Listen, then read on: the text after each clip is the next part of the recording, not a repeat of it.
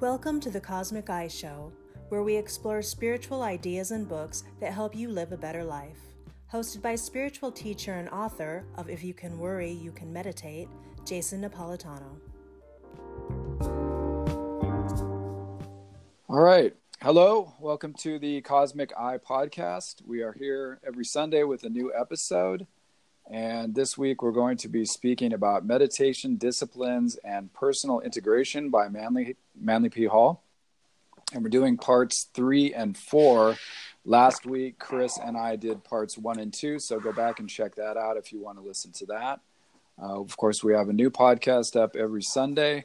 So there's uh, there's three on there now, and I encourage you to go back and check those out. Uh, as I said, uh, my co host is Chris Sheridan. He is on the phone right now. Go ahead and introduce yourself there, Chris. Well, thanks, Jason. I'm Chris Sheridan, and uh, we have known each other a long time and have long studied metaphysics in Manly Hall and the works of many others. Uh, I just published a book called The Spirit in the Sky. It's a memoir about a, an experience I had in a plane crash a number of years ago. And uh, this is really great being involved with this podcast and talking about the subject that has been such an interest of mine for so many years.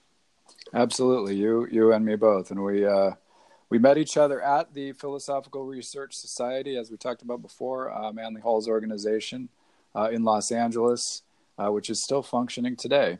And uh, that was a real blessing for us to be able to spend some time there and learn more about Mr. Hall and his work. Uh, I have a book out right now called "If You Can Worry, You Can Meditate."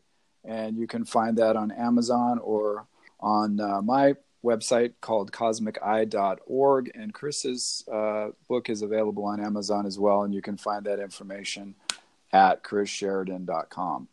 So now that we've got our plugs out of the way, mm-hmm. uh, we can jump right into meditation disciplines and personal integration. A fantastic book I love this. Uh, I love this little pamphlet, and I'm really happy that we did the this in two parts because it really is such a rich little book. There's so much to it that it it it needs reading several times to really get all that you can out of it. Would you agree with that?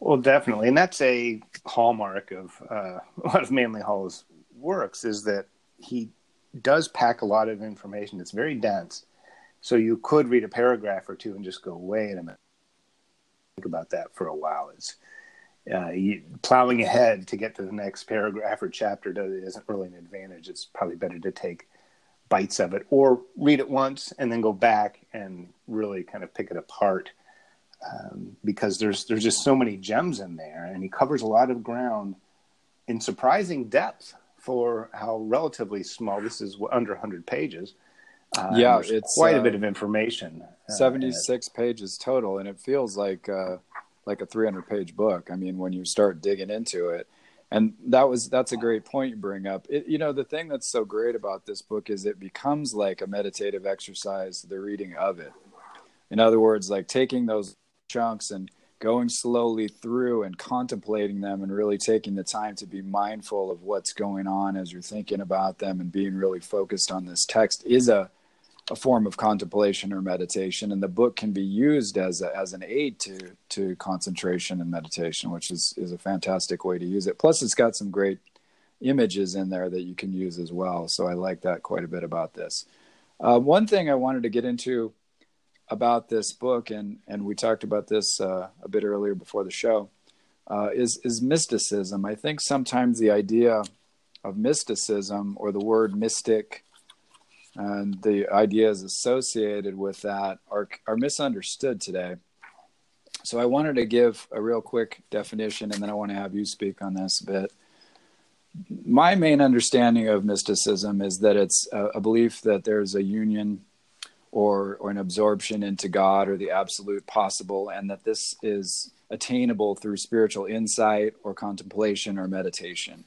And mysticism is the path at which one becomes absorbed in in God, one one discovers the divinity within, and the two the two become one. That's sort of my little uh, understanding of it. But one other interesting thing, and we can talk about this a little bit after you give your idea or definition. But Google, the second definition they have up there is it's a belief characterized by self delusion or dreamy confusion of thought, especially when based on the assumption of occult qualities or mysterious agencies.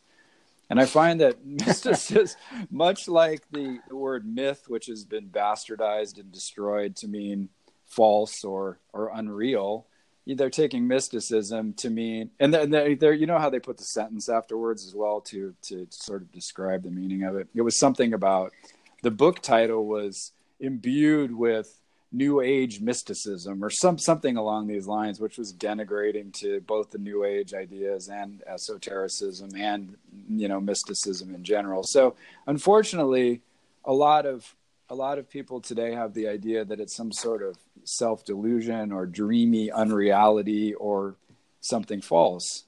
Um, speak to both of those if you can the idea of what you think mysticism is and maybe some of the misconceptions today. Well, sure. To uh, I, and this, you know, I maybe uh, felt guilty of this uh, in my younger years. When you think of a mystic, uh, you think of somebody who was a little removed uh, from society. He's probably has a you know, it's probably a guy with a strange beard. Um, he's not really here. He's a little in the clouds, uh, and it's just ephemeral and you know mist, like the the actual mist uh, uh vapor mm. in the air. That it's you know not really a cloud. It's not really rain. It's just this kind of foggy um, netherworld um, that that is inhabited by you know mystic thinking, and you're lost in the clouds or pie in the sky, or somehow removed from the world, and uh, that is pretty much exactly the opposite um, of what a mystic is as far as an approach to religion or spiritual contact. Um, whereas in a dogmatic or cultic, and I don't mean cult in a, in a bad way either. That that uh, word also has been kind of screwed up. Cult really comes from cultivation to you know to cultivate um, you know your spiritual discipline mm-hmm. and uh, practice. Um, whereas um, a mystic, it's not well to, to, use maybe a Christian mystic uh, for example in uh, maybe mainstream Christianity, you have to believe in Jesus being the Savior and you have to have faith in that uh, and that it's true and there was historical jesus and you know is the one and only uh, path and way uh, to uh, approach god mm. and you can take a, Christ- a christian mystic uh, which is in a way it's a mystic is uh, the mystic part defines i think the spiritual seeker more than if it's a sufi or um, Muslim mystic, or if it's a Kabbalah or a Jewish mystic, or if it's an Indian or a Taoist mystic or, or anything like that. Sure. The sure. mystic part, I think, is because it's the approach and it really requires you to take whatever dogma or text may be involved with it. Like Buddhism is essentially, you know, mystic in its entirety. Uh, there's the Four Noble Truths and the uh, Eightfold Path, but the only way it works is if you apply it into your life. And to me, that's what a mystic mean, um, means. A mystic is someone who. So it's someone more takes, more practical in essence, someone that's taking action towards finding those truths and going beyond the doctrine and the dogma to find the universal truths below it. Is that kind of what you're saying? And it's incredibly down to earth. It's yeah. You know, does it work in your life? Are you applying these rules? Um, love your enemy. Okay, sounds nice, and you can say that at church on Sunday. Um, but uh, yeah. but the next time somebody cuts you off in traffic, or a business partner betrays you and embezzles your life savings, or a number of other tragedies yeah. and traumas that come at us, sure, and, sure. you know, creates these enemies and hatred and anger in our hearts uh, towards these people. But to uh, you know, maybe not approve of what they did, but at least you know send love out because if somebody who does something that nasty might be lacking in love uh, sure. and what does that mean or even just to try it you know a lot of times you don't even want to try something uh, but it, it is a discipline in that it's a practice like martial arts playing an instrument anything athletic with sports or nutrition you have to bring it into your body and use it it's not about knowing and believing it's it goes beyond that, that makes sense. Yeah, I know what to do and I believe in this and I'm going to apply it. And then see if That's- it works. And if that works, Yeah, then you yeah. have faith that this thing works, but it only comes after having tried it in a meaningful way. So that's a mystic That's a great- approach, as far as I'm concerned. That's a great way to put it. Yeah, that's fantastic, and I, it reminds me of you spoke of Buddhism a little bit, and it reminds me of Buddha saying about how you shouldn't believe things because a holy person told you. You shouldn't believe them because you read them in a book.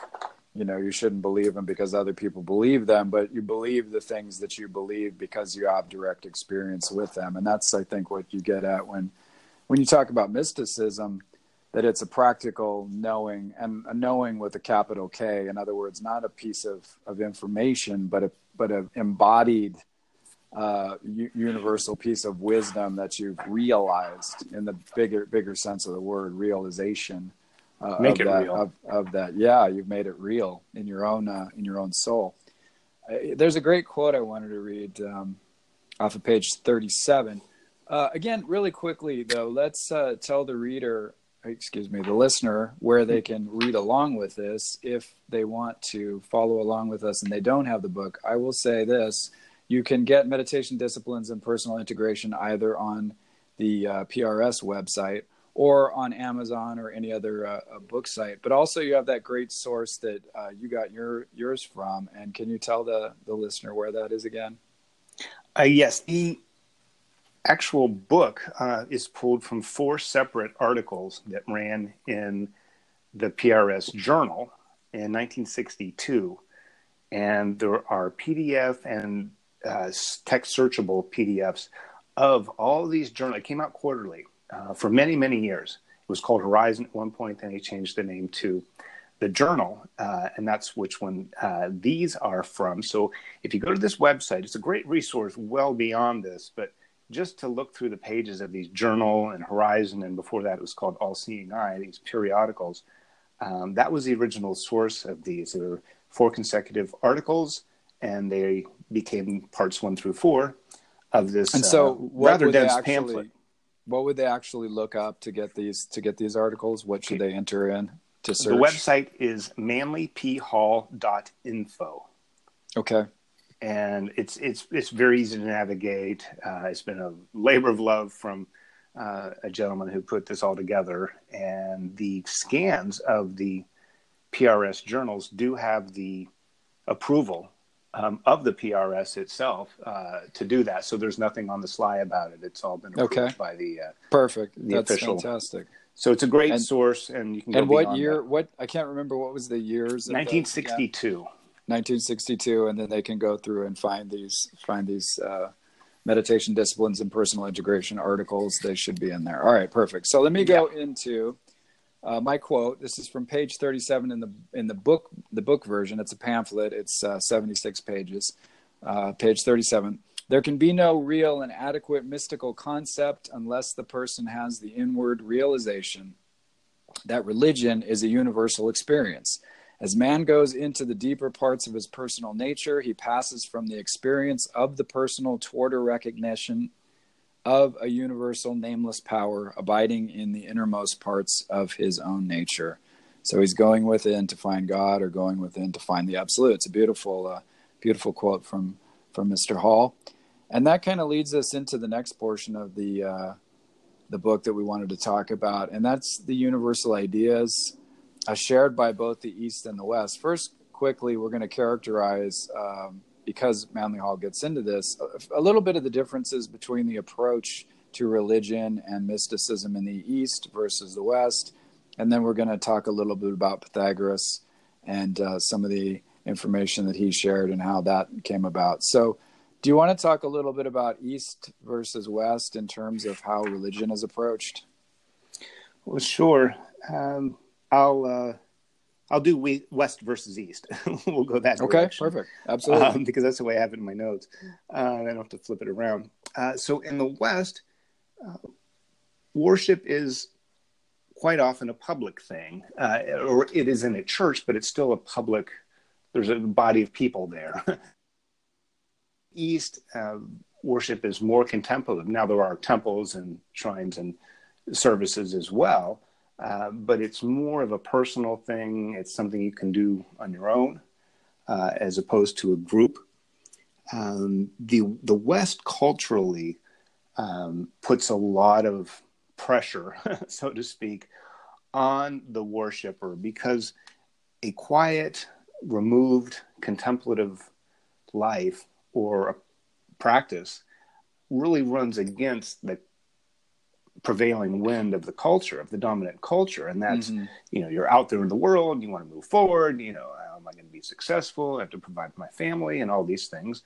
Uh, that seen there's more of an emphasis on that. So to pull back and have a contemplative practice in life you almost have to go against the cultural direction. Whereas in the east that's a lot more accepted. That's a lot more uh, just normal um, mm-hmm. to have that part of your life um, and have that be valid. Uh, it doesn't compete with the culture, and and these cultures still move forward and they still progress and provide for their families and do all these things that the West does.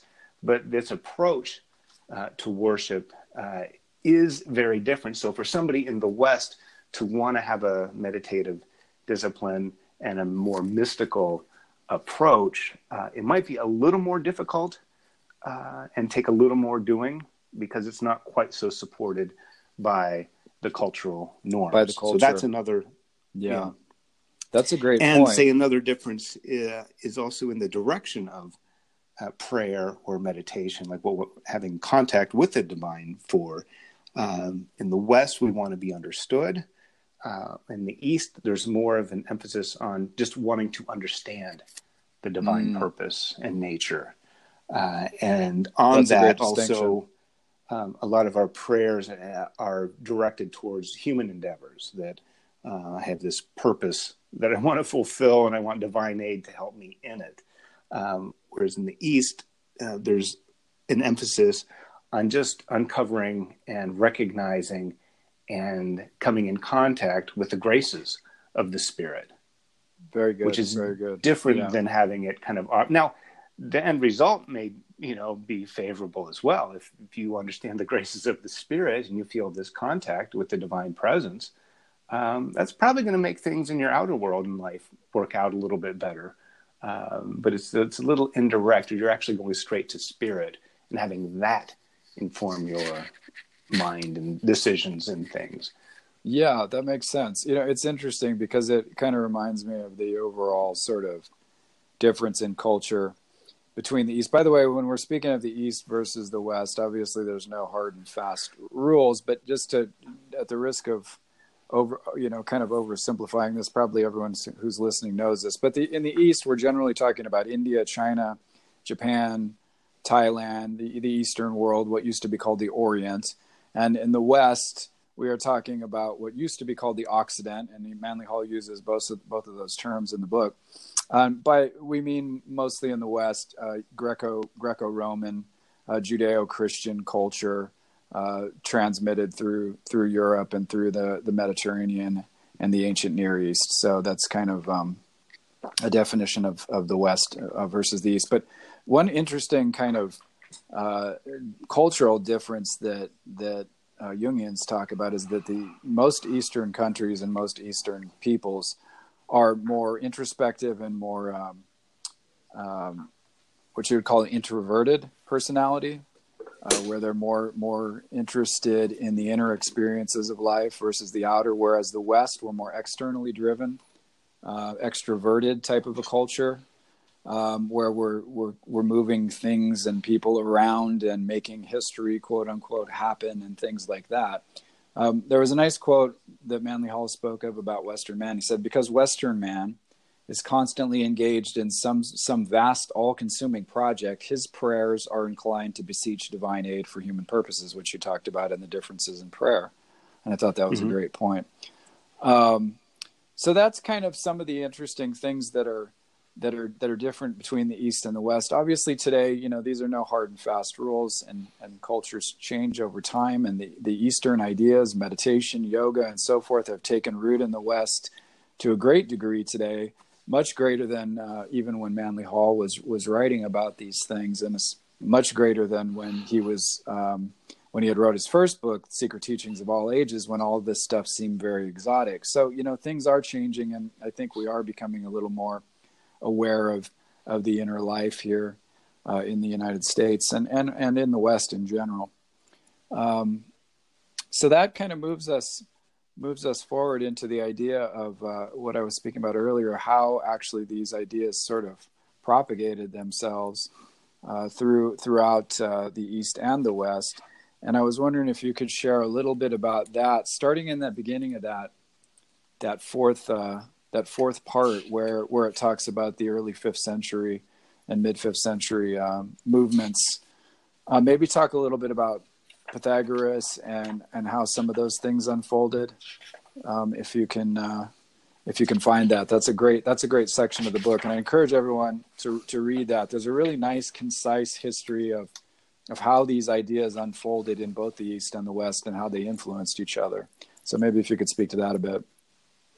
Well, sure. The uh, beginning kind of time frame that he lays out is the sixth century. Sixth century. Say that six times swiftly.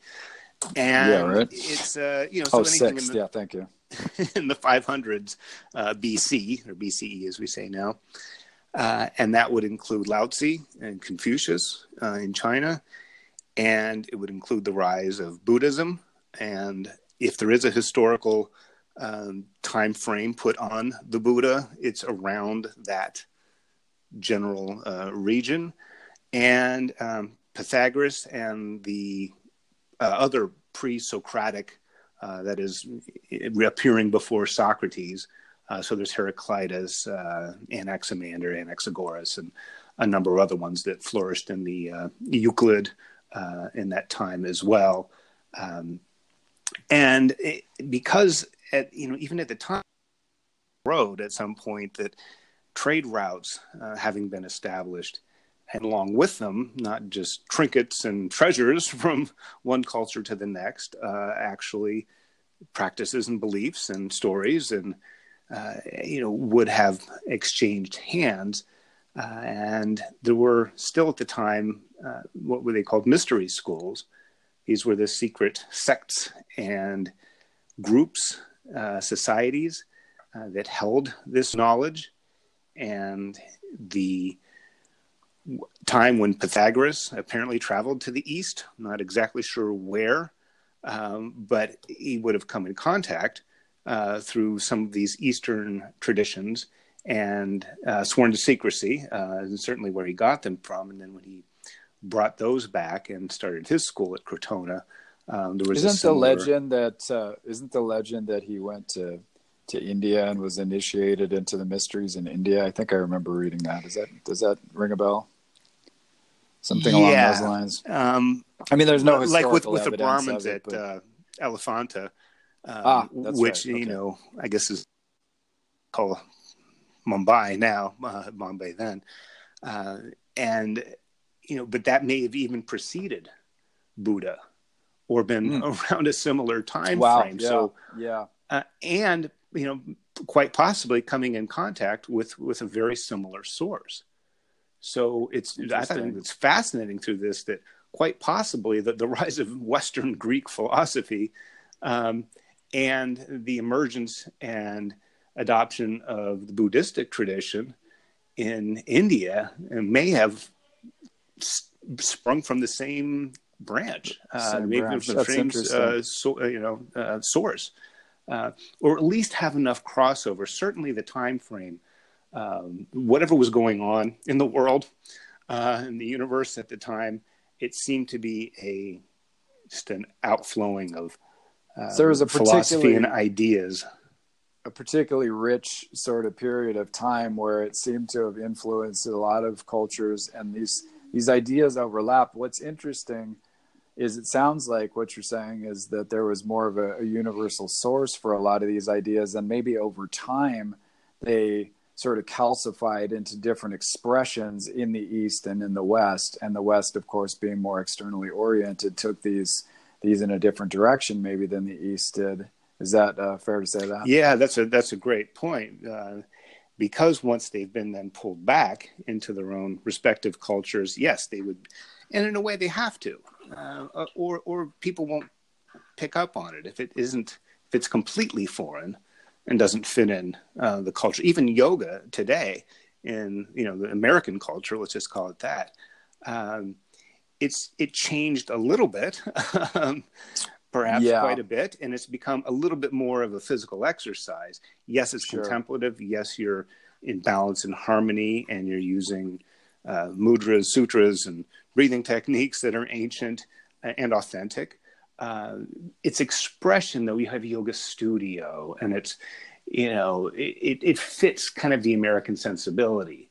Sure, um, sure. because that's it's, what we need. Somewhat, if it's yeah, it's a bit more. It's just been adapted and adapted, sure, and and and, but, but it needs to, to, be, you know, to denigrate it, it, it. does. Yeah, yeah. But the other thing, just not to just get off track, but one of the things people forget about yoga is that the asanas and and the actual physical ep, ep, uh, efforts are merely geared geared towards readying one for for meditation and i think people forget that. So they'll spend you know an hour on on sweating through a, a set of asanas at bikram yoga or wherever they go and they they don't end up doing the meditation at the end unfortunately they're too focused on the sort of physical part of it but again that's our, our western culture but at least it gives them a way to to focus and and to and to find physical expression to some of those uh, inner inner ideas and so forth. So I'm not denigrating it when I say that, but it's a different, again, a different expression of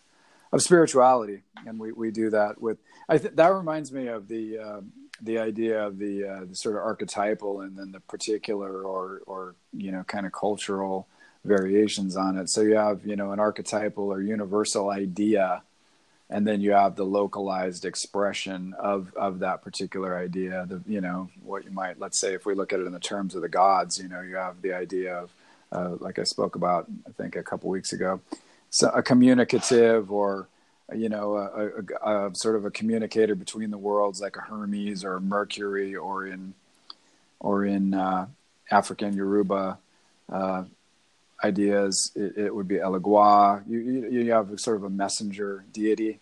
Mm-hmm. Uh, that would be the more particular, and then the universal idea is a you know a messenger between the worlds. Let's say, and it's yeah, a particular the particular. You're right. So th- sure. that's the universal versus the cultural uh, particular of expression. But I'm but I'm getting off track.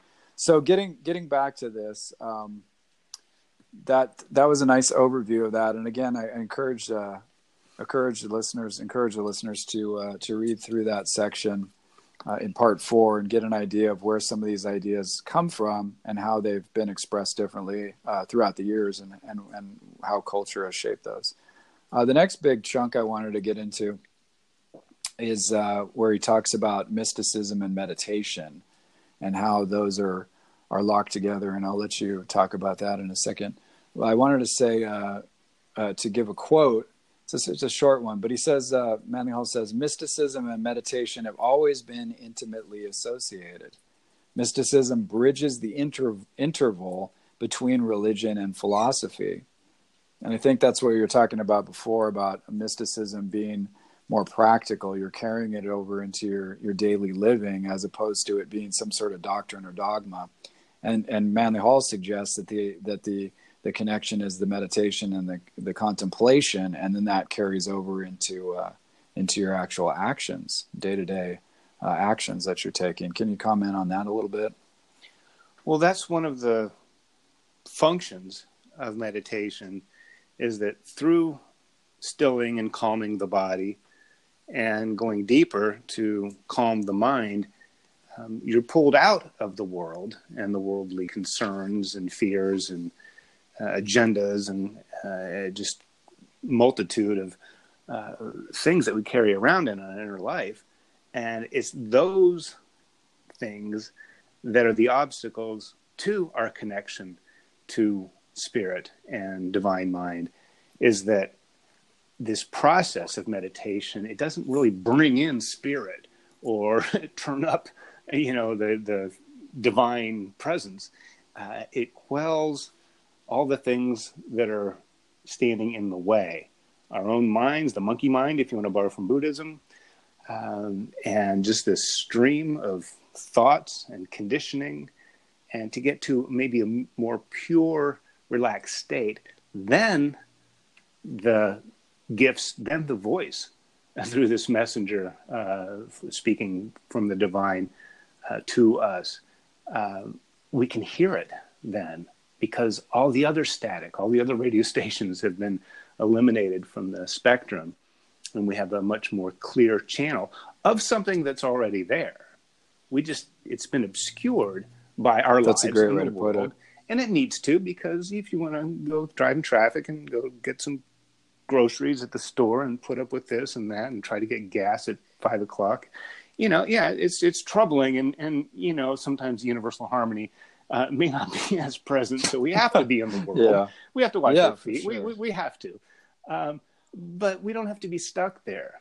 And the more we are stuck there, the less we're going to benefit from the graces of spirit and the wisdom of divine mind and hearing that voice and actually being heard. Our pleas uh, often are sent off into the ether unanswered uh, because they're either mixed or cluttered or just lost in the static of everything else. And that's what meditation does it calms the water. Uh, and to use a pond as a metaphor, uh, when the water is still in the pond, you can see clearly right through it to what's underneath. Things that were invisible before now become visible. And also on the surface, it reflects more clearly what's above it. So the mountain top will be more mirrored and more clear on the top. So it's a twofold thing. We can penetrate, but we can also reflect. Uh, and that's not an act, it's an activity. Yes, becoming still is very much an activity, but it's an activity of turning down mind activity, world activity that we're so conflicted and That's a great way really it's that. competing for for Yeah. our bandwidth. Uh, Sure, so that makes sense. So, that's, it uh, sounds like you're you're kind of clearing clearing the channel to see something that's already there, uh, you know, and it, it it's a way to to still the the choppy waters of the mind, as it were. That was a beautiful metaphor that you used to be able to see the truth. And I think one of the things too that the truth that mysticism is seeking after is to see that divinity within ourselves. So it's obscured by all of our you know pettiness our our ego our fears our angers and frustrations and so on we can get some of those things out of the way i think we can get at seeing who who we really are the sort of bigger uh in the bigger sense the capital you know the capital s self that's connected to the uh to the universe connected to the divinity behind behind all this material existence and in and through all of this material existence you know the invisible portion of it uh, from from whence everything comes. And i think that you know that's a little bit of a that's an, maybe another difference between say myth, mysticism and orthodox religion. I think orthodox religion and more doctrinal and dogmatic ways of looking at it would have you believe that belief and assent to certain beliefs is the key to god giving you favor and seeing God as some something outside of yourself that's a distance away that you may only see after you die, or you may only see if you know He grants you some sort of vision of Himself, and you know specifically Himself. In the West, we would use that term, whereas I think a mystic would look at um, look at God in less less um, materialistic terms more abstractly and certainly not uh, as being male or female but but containing both of the masculine and feminine divine qualities. Um, and the mystic i think um, looks looks beyond that looks beyond to the to the to the universals uh, past the particulars. Um, so that leads me into um, the idea of of christian mysticism Christian mysticism, which seems uh, kind of at odds sometimes with traditional Orthodox Christianity. And I know that you, in, in your vision, had uh, imagery which could be regarded maybe as Christian mysticism um, or a Christian mystic symbolism of, of, of some uh, nature. And I mean, you can talk about that a little bit more, but uh, tell me a little bit about how uh, your your experience in the crash, which you talk about in your book, uh, "The Spirit in the Sky," you know, kind of informs your idea of what Christian mysticism is and, and how you, you see that. Well, the Uh, this was in 1991. I uh, was flying at an air show and had a problem with the plane, and I knew I wasn't going to be able to correct it. And I uh, finally surrendered, called a mayday on the radio, and between calling the distress signal and hitting the ground was maybe about 20, 25 seconds. Uh, of course, it was a very intense experience for me, so the time expansion was in full effect. So it seemed more like it was 20 minutes than, than 20 seconds. Uh, and a lot happened. I saw a mystical vision of the universe, the galaxy. I heard a voice asking me if I wanted to live or die. And I, you know, eventually chose yes because I thought it through. And uh, the ground's still coming up. And then I was given a, a vision of what I knew I was going to be presented with an image uh, of what my life would be more like from that point on. And it surprised me very much. It was a very familiar portrait of Jesus. Uh, it wasn't. It was definitely a painting. It wasn't. It wasn't the person at all. I was def. I knew I was definitely looking at a, an image of a painting uh, that was very familiar. Mm-hmm. And um, and as I did, the painting came to life and um, turned to look straight at me. And as it did, it turned into my face as if I were looking in a mirror. And uh, as shocking and profound that was, as, as soon as I got that image, uh, it disappeared in a flash. And about three seconds later, the, the plane hit the ground, and I had that to deal with. Uh, but over the years, I've certainly thought about it and reflected.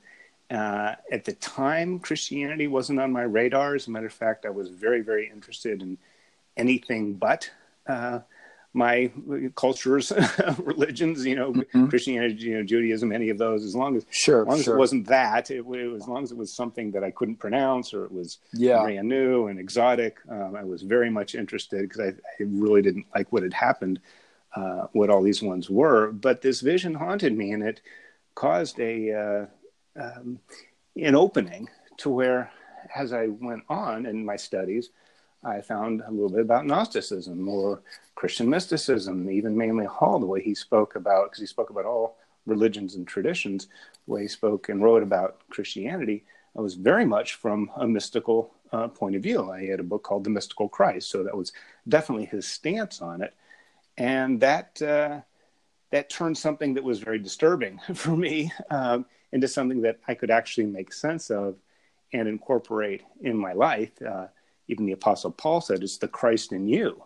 that's the hope of glory. Uh, quote from Scripture uh, from Jesus, attributed to the words of Jesus, that uh, I and my Father are one. So this separation from the individual and the divine between man and God uh, really isn't there. And in a mystical approach, that's what you're really doing. You're you're not really talking to God and waiting for an answer and listening uh, you're actually having a, maybe a, uh, to quote from the book the conversation or that there is uh, you're actually with this presence as an ally as a friend not yeah. some distant thing you have to worship that it's so near and dear to you and it's within you uh, that um, it, it's such a different way of looking at it and this image really kind of spoke to that uh, yeah, it took me a long know, time to come around to it but that's where i am with it now well, thank you uh, for for the honesty and, sh- and sharing of that uh, that experience, and I hope that uh, our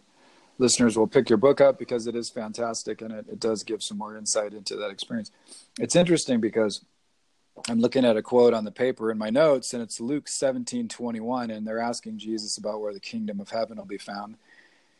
And he says, Neither shall they say, Lo here or Lo there, for behold, the kingdom of heaven excuse me, the kingdom of God is within you, is within you. So I think that, you know, there's a lot of uh, scriptural and biblical evidence that would point at the kingdom of God or God or, you know, Jesus's own sort of um, uh, divine, um, ex- the, the experience of Jesus, the Christ consciousness, if you want to call it that, is something found within, something found within us. And I think that's what the mystics were we're trying to find, uh, at least the, the, the Christian mystics that we uh, that we read today, and you know from from days gone by certainly, and there are uh, obviously modern Christian mystics as well. Not as many because you know I think religion has become more of a an orthodox and doctrinal sort of thing, but there are certainly people today who uh, who do follow uh, a path of Christian mysticism, even if they may not necessarily call it that.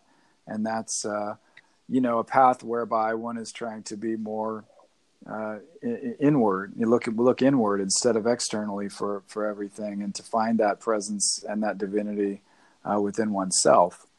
And uh, I thank you for for sharing your your insights in that. So, uh, the last thing that we want to touch on, and this is going to be very short because we're almost out of time, unfortunately.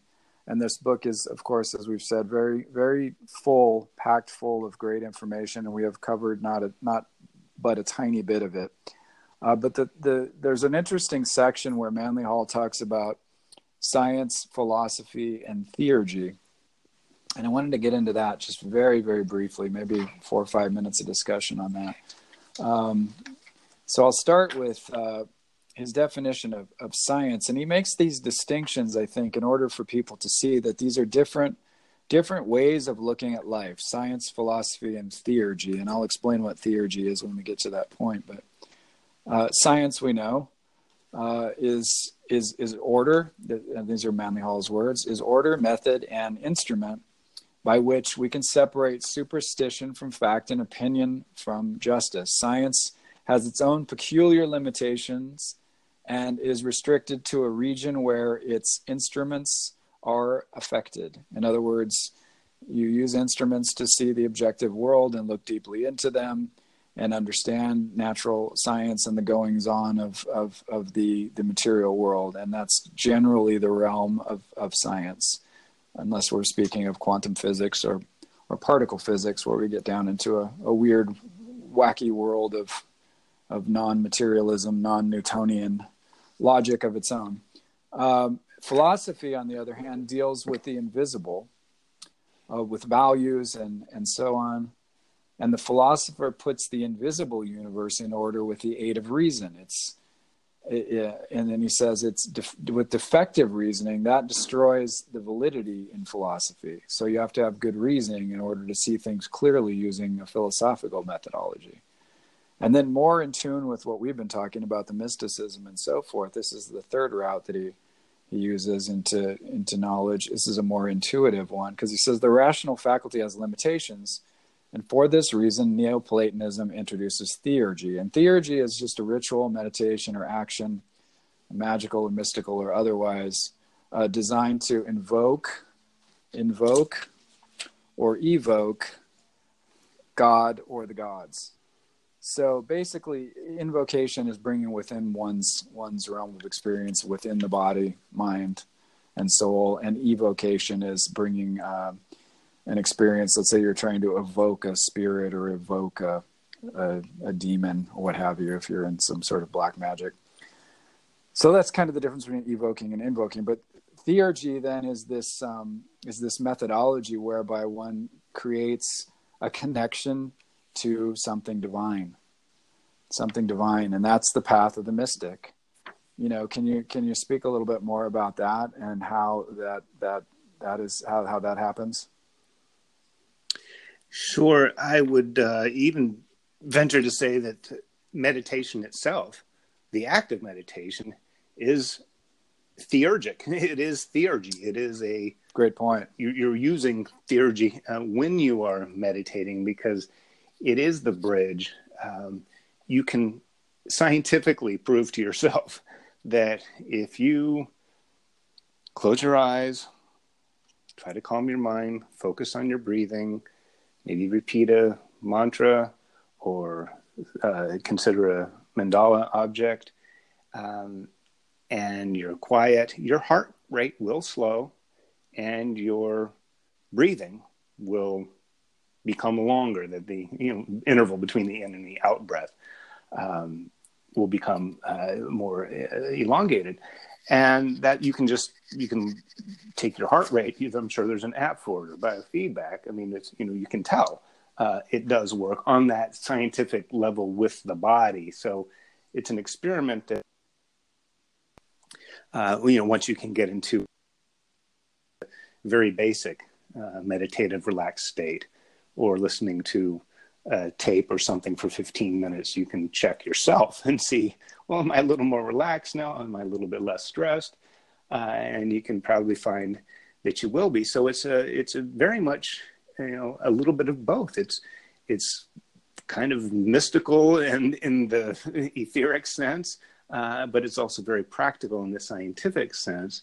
And it opens up that doorway I think that we were talking about before between you know our individual lives and the universal divine mind.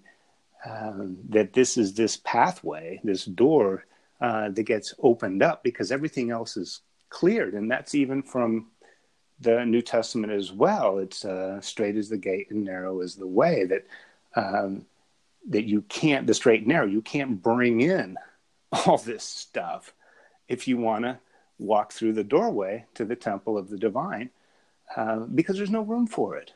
How how can you meditate with God when you're upset about you know what your boss said the mm-hmm. other day, or you know the guy that didn't fix your car right, or your neighbor that won't return your tools, or you know if you're bringing yeah. that into your discipline, sure, you're God's not going to hear you, and you're not going to hear Him, or anything like that. That's a great way um, to put it. Yeah. Or if you do, it'll be very tainted and uh, kind of limited. It's like trying to grow a crop when you have all kinds of weeds and things. You know, you weed those things out so your crop can grow. It's it's ancient in its uh, origin, but it's it's very here and now in in our lives, and I think we can really take a lesson from it and try this other path, this calming, clearing doorway that yeah. opens up and connects us with that. So this that's a theurgic discipline yeah. Is is is really spiritual and scientific. It's kind of all at the same time because if you're too into much into philosophy or philosophic thought, or say too lost in philosophic thought, you can have all these reasonable rationalizations and insights and epiphanies um, without really participating. Mm, and mm, and that yeah. that doesn't vitalize. Yes, you may be right, 100% about everything. Um, that you, your conclusions and insights yeah. are fantastic, uh, but if you're not really applying them to your life, they're, they're kind of empty. Uh, as, as as interesting and as wonderful as they are, yeah, uh, they they're not fulfilling really their their purpose. Uh, and the same thing too, if you're just on the opposite end, if it's all about action, well, I'm trying to do this, I'm trying to do this, trying to do that, then there's no contemplation or you know meditative sort of approach to it. It's just un, sort of unfocused action. That's a, that's a great way to put it. You know, I think then that kind of gets into the idea of, of balance, and you know, I think why he mentions science, philosophy, and and theurgy, or or uh, in the case of PRS, you know, philosophy, religion, and science, uh, same thing. It's it's three different realms of inquiry that are all needed to live a, a balanced life, and I think um, one of the main main points in this book, both both uh, parts one and two, and three and four that there's a practicality to mysticism that that whereby one uh, brings into daily living the things that are learned uh, through meditation, through contemplation, through the study of, of spiritual books and videos and lessons and so forth. That, in a sense, if you don't carry that over into your life and experience it and, and, and have some direct experience with the absolute, with the divine uh, in your in your life, and then and then allow that to spill over into your actions. That it's really a lot of this then is sort of a you know it doesn't go anywhere. It doesn't flower. And I think that that's one of the most important things that Manly Hall brings up in all of his work is that there has to be a level of practicality and practical philosophy which actually unfolds in your life to make it to make it better, to make you um, you know act in a more disciplined, positive, constructive, helpful way towards your fellow human beings and and your family members and and all of that. So I think far from being, you know, kind of going back to what we talked about in the beginning where we think of mysticism as something fuzzy or muddy or ephemeral, it's actually a very practical discipline. It's just a very practical way of getting in touch with something that's invisible, that divine within ourselves. And I think this book is a really great way to to orient you towards some of those practices and ideas. We talked a little bit last week, and you can go back and listen to the uh, the previous episode about the retrospection exercise of Pythagoras and the uh, morning meditation that that's recommended and and and those are those are great ways of of putting practical uh, putting this to work practically Another way, of course, is just a regular meditation practice, which I, I teach about in my book, If You Can Worry, You Can Meditate. And there's a lot of great resources all over the internet about mindfulness and meditation. And, and really, it's about creating a practice for oneself that, that connects you to something bigger than yourself.